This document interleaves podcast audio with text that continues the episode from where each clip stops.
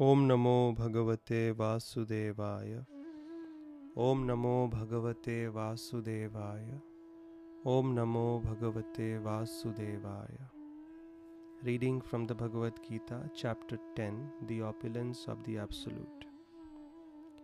While discussing the subject of spirituality among different audiences, certain reservations, doubts invariably pop up.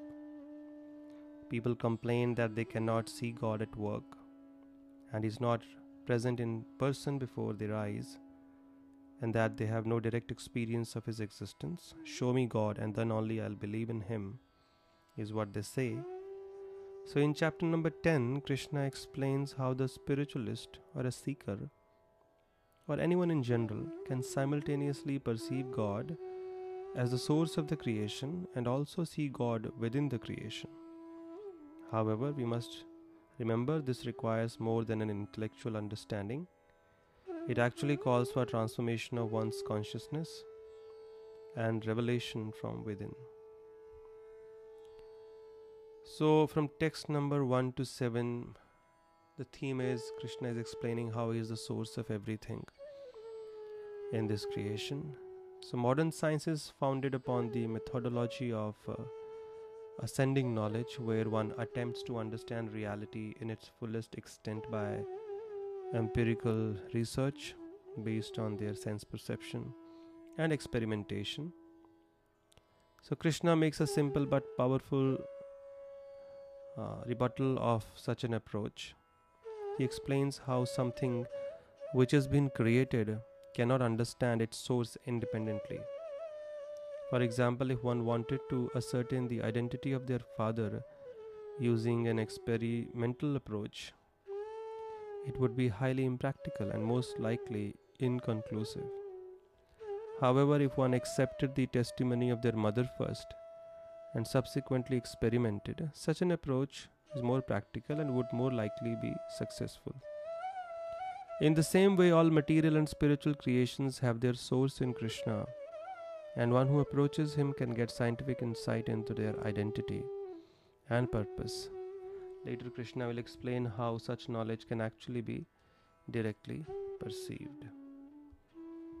So that means uh, experimentation is not denied, but if we simply accept the authority of the scriptures and then you experiment, lot of our extra endeavor and hard work is reduced because we just narrow down all the options instead of testing everyone, experimenting with everything.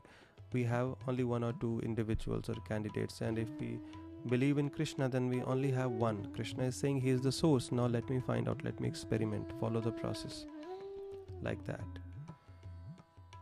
So, text number one Shri Bhagavan Uvacha भूय एव महाबाहो शृणु मे परमं वचः यत्यहं प्रियमाणाय वक्ष्यामि हितकाम्यया The Supreme Personality of Godhead said, Listen again, O mighty armed Arjuna. Because you are my very dear friend, for your benefit I shall speak to you further, giving knowledge that is better than what I have already explained. In text number 7 or chapter number 7, Krishna told Arjuna, I am giving you this knowledge in full after knowing which you will not need to know anything else. Then he gives him confidential knowledge and more confidential knowledge. But what is being discussed here in chapter number 10 is even better than all that has been discussed by Krishna till now. And what is that? He's going to explain now.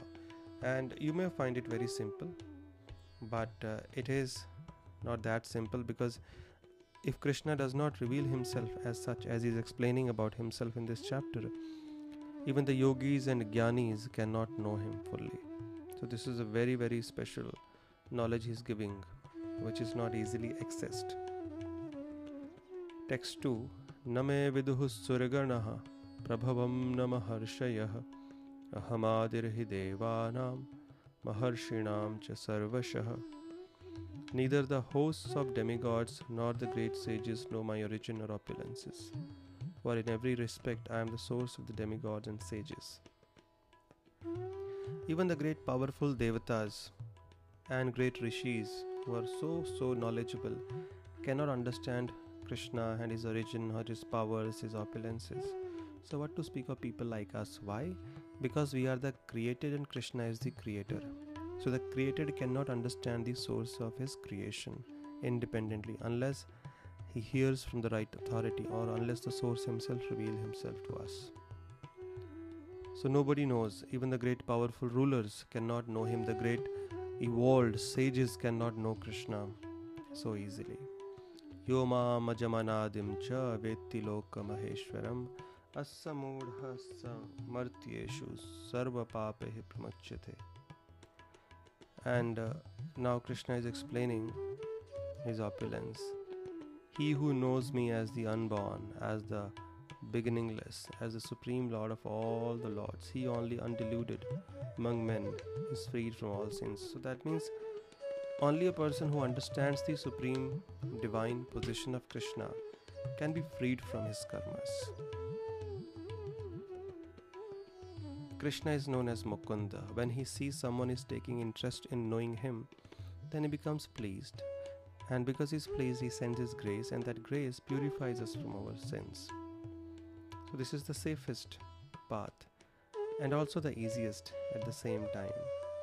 But to understand Krishna's position, we need to hear, like we have been hearing in these podcasts. So, when we hear regularly, we understand the truth, and when we understand the truth, Krishna blesses us with the supreme mercy. As he has already explained, Janma Karma Chame Devyam एवं यो वेत्ति तत्वतः त्यक्तदेहं पुनर्जन्म नेति मामेति सुअर्जुन He says, uh, My activities and my appearance in this world is divine, it's not mundane. And anybody who can understand the truth behind them is liberated. He doesn't have to take any more material birth. Why? Krishna rewards that. So, somebody who can understand Krishna, he must have made uh, so much effort put in extra effort. So krishna is pleased that this this person has put in so much effort to know about me. So then he sends his grace and that grace creates our good fortune.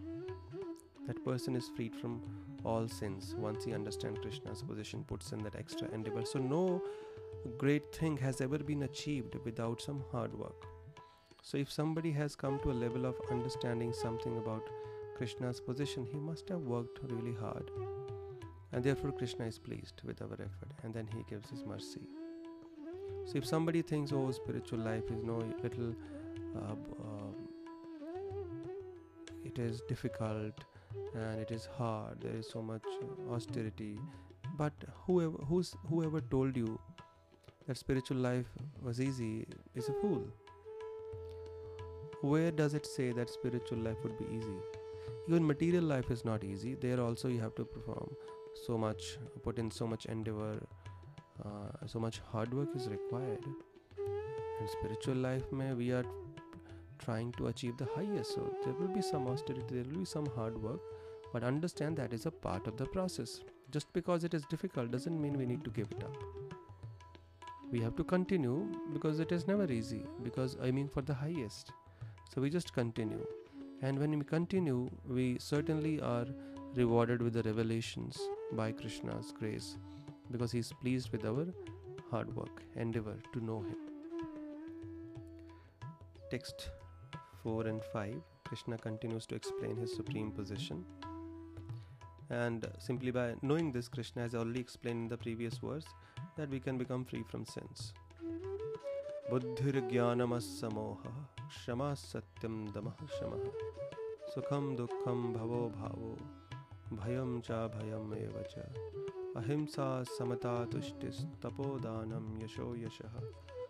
भवन्ति भावा भूतानां मत्त एव पृथक् विधः intelligence, knowledge, freedom from doubt and delusion, forgiveness truthfulness control of the senses control of the mind happiness and distress birth death fear, fearlessness, non-violence, equanimity, satisfaction, austerity, charity, fame, and infamy, all these varieties of qualities of living beings are created by me alone.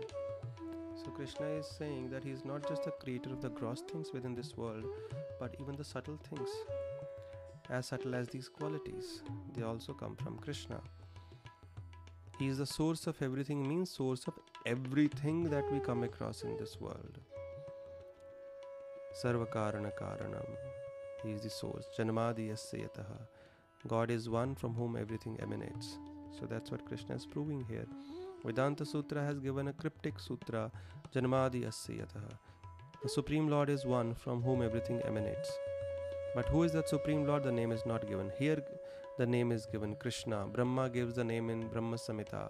He says Govinda is the cause of all causes. Govinda is Krishna. Here, Krishna is himself declaring that he is that source from whom everything has come into being. Maharshaya. सप्तपूर्वे चत्वारो मनवस्तथा मद्भावा मानसा जाता येषां लोक इमः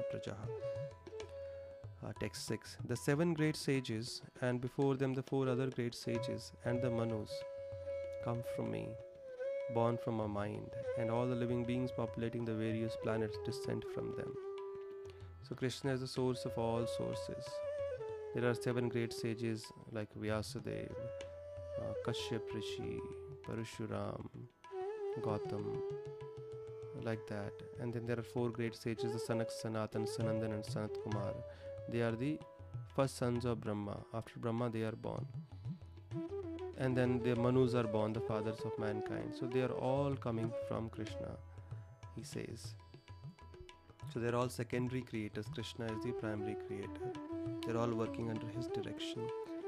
Text 7 Etam Vibhutim Yogam Cha Mama Yogeti Tattvataha kalpena Yogena Yujyate Natra Samshayah.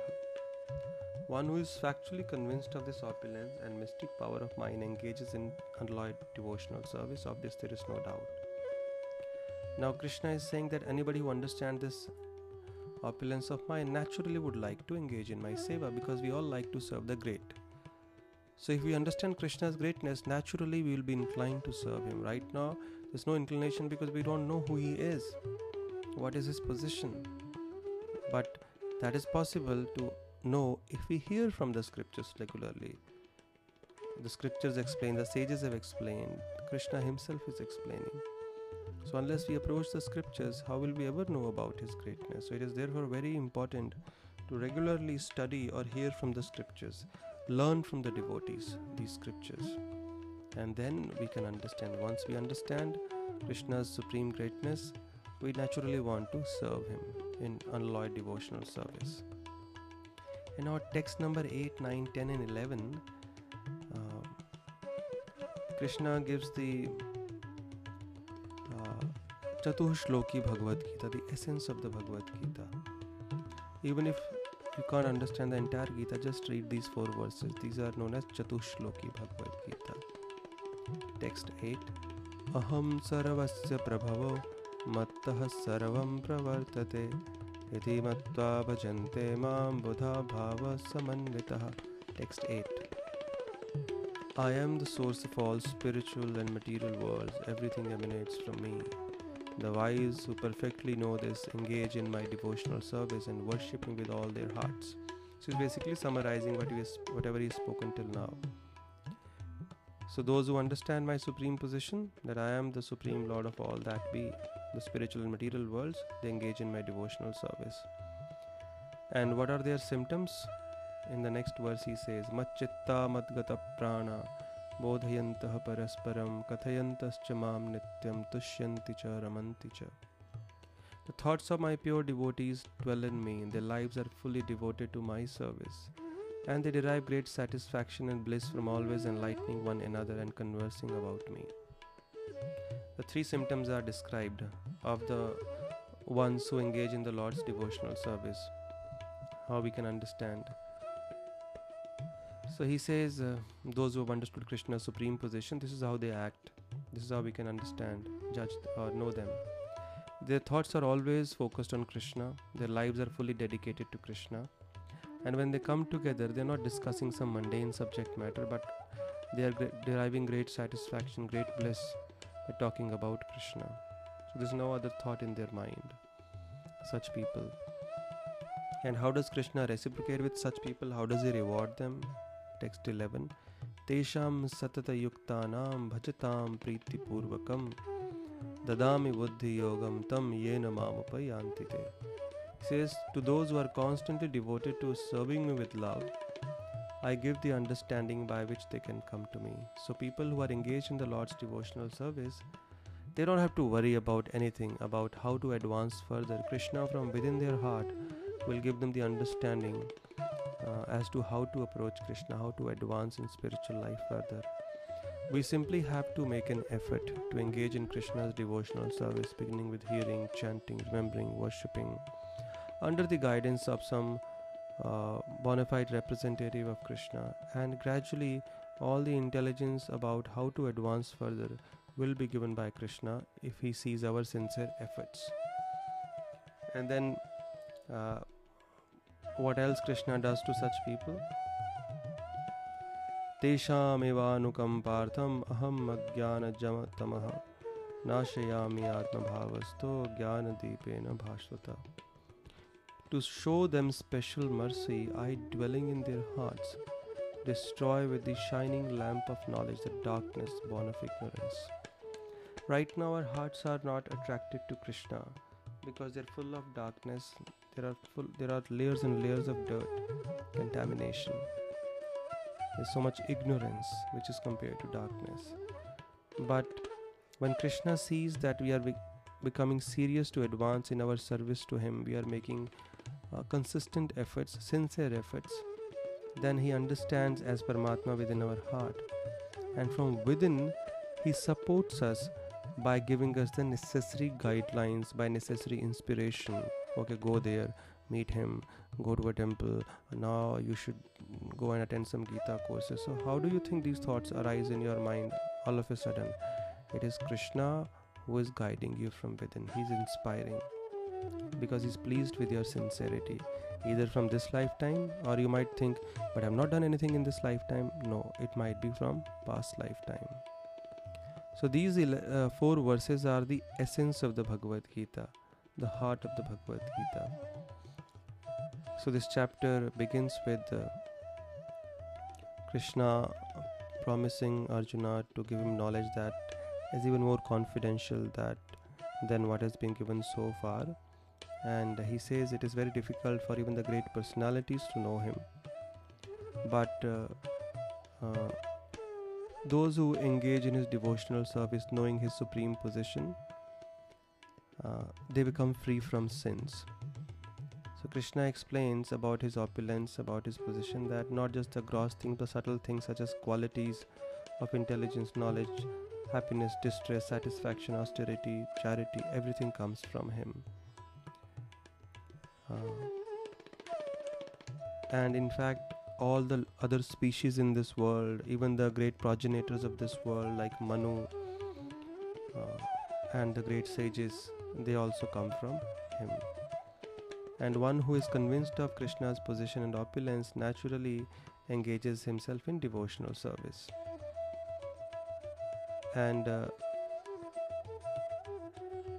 now he wants to build on that point engagement in devotional service. So he speaks the uh, Chatushloki Bhagavad Gita. He says, Somebody who knows me as the source of all spiritual and material worlds engages in my devotional service. And what are their thoughts? What are their symptoms of such people? How can we know them? Their thoughts are only dedicated to Krishna. They're only talking about Him when they meet, enlighten one another. Their lives are fully dedicated to Krishna's service. So, how does Krishna reciprocate to them? He gives them the understanding by which they can advance further.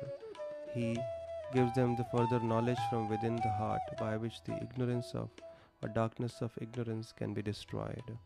Because it is ignorance, it is darkness which uh, keep inspire, which keeps inspiring us to engage more and more in wrong activities and sinful activities. But Krishna, when he sees our sincere effort to advance in his service or to know him, he gives the knowledge, the right knowledge from within, and which helps us take the right decisions in life and not be overcome by the temptations of this world. So, um, text number 1213 Arjuna has some question. After hearing about Krishna's supreme position, supreme opulence, Arjuna comes up with something very interesting, so which we shall discuss in the next podcast. Thank you.